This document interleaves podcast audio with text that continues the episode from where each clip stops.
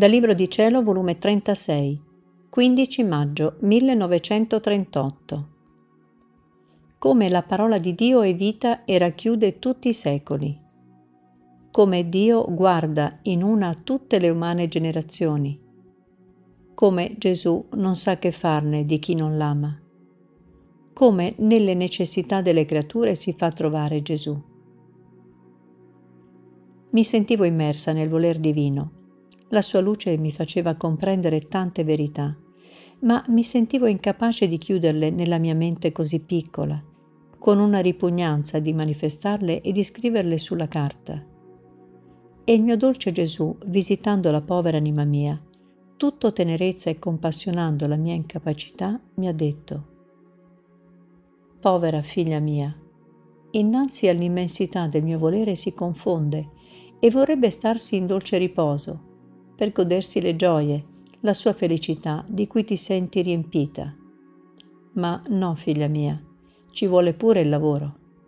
In cielo c'è sempre gioia, ma in terra c'è un'alternativa di gioie e di lavoro. Per te il manifestare, lo scrivere è lavoro. L'entrare nella mia volontà e possedere le gioie più pure e la felicità più grande però nel lavoro non ti lascio mai sola. Faccio più io che tu, né senza di me avresti potuto farlo. Ora tu devi sapere che il nostro amore è tanto che la nostra bontà, quando si decide di uscire una parola, di manifestare una verità fuori dalla nostra maestà suprema, formiamo l'atto in noi stessi, racchiudiamo il bene che deve produrre quella verità che usciamo quando tutto è maturato e completato il bene che dobbiamo dare alle creature in virtù di quella verità che manifestiamo, allora la porgiamo alla creatura come portatrice del bene che vogliamo dare alle umane generazioni. Quindi la nostra parola racchiude tutti i secoli e siccome le nostre parole sono vite, posseggono la forza creante, dovunque può giungere le creature si sentiranno creare la vita e il bene che la nostra verità è portatrice. Quindi arrestare le nostre parole col non manifestarle vuol dire arrestare tutto il bene e le tante nostre vite che le nostre parole possono produrre.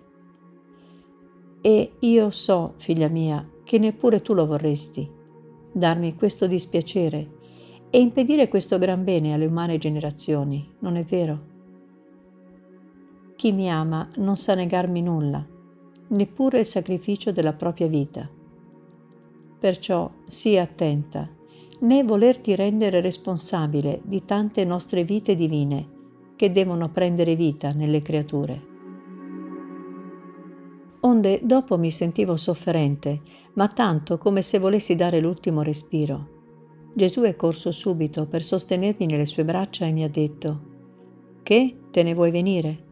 E Dio, sì, volesse il cielo che ti decidi a portarmi. E Gesù, figlia mia, e della terra che ne facciamo? Ed io, non so nulla, né sono buona a nulla, e poi che interessa a me la terra?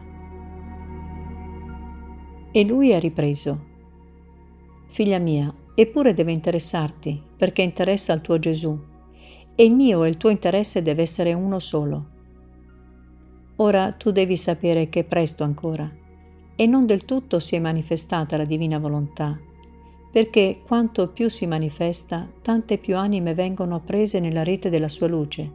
Non solo, ma quanto più viene maturata e cresce in una creatura, tanto più diritto acquistano di riceverla.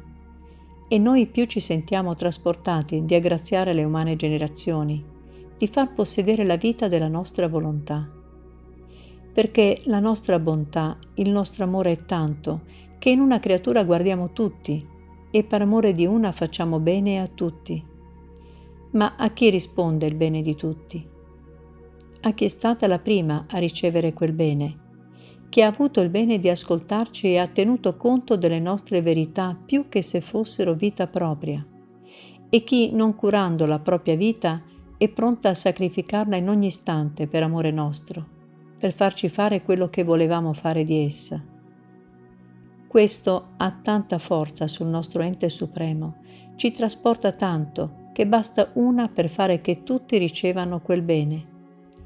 Molto più che le umane generazioni sono vincolate insieme più che membra al corpo. Quindi non è meraviglia che un membro sano e buono fa scorrere i suoi mori vitali e santi nelle altre membra.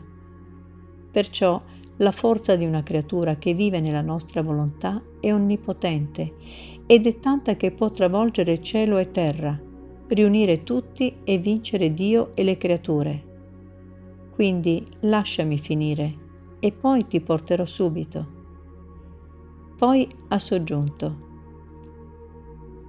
Figlia mia, quanto più uno soffre, tanto più sente il bisogno di essere amato.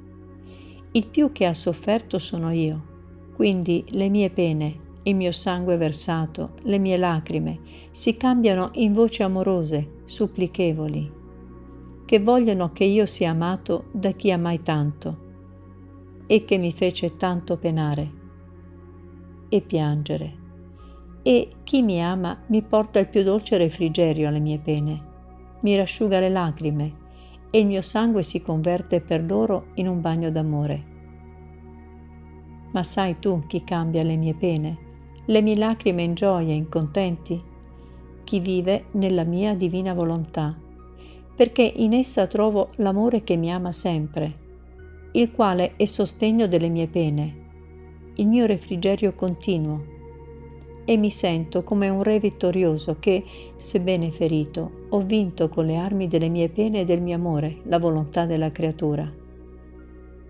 Oh come mi sento felice nel sentirmi amato e far vita insieme, per chi ho sostenuto una così dolorosa e sanguinosa battaglia.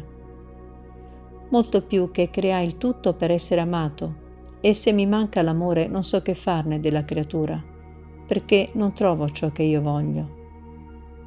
Al più ci può essere diversità d'amore, ci può essere amore di riparazione, amore di compassione, amore di imitazione, ma sempre amore voglio. Se non trovo l'amore, non sono cose per me.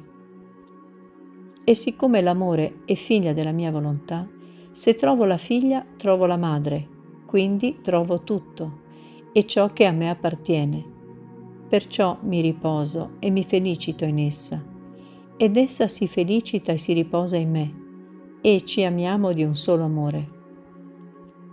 Ed io, mio amato Gesù, se tanto brami di essere amato e che le creature operino ciò che tu vuoi, perché non le abbondi tanto delle tue grazie, in modo che sentano la forza di operare e di amarti come vuoi tu? E Gesù, figlia mia, allora mi sento di dare alla creatura la forza necessaria, anzi la sovrabbondo, nell'atto che si muovono a operare quello che voglio, non prima. Cose inutili non ne so dare, perché mi darebbero più conto se sentono la forza e non fanno ciò che io voglio. Quindi, prima di fare un'azione, si sentono impotenti e come si mettono nell'atto di operare, così si sentono investiti di nuova forza, di nuova luce. Sono io che li investo, perché io non manco mai alla forza necessaria che ci vuole per fare un bene. La necessità mi lega e mi costringe, se necessario, a fare insieme ciò che fa la creatura. Perciò le vere necessità sono io, io che le voglio e io che mi trovo sempre insieme con loro nelle necessità. Se ciò che fanno non è necessario, io mi metto da parte e lascio fare a loro stessi.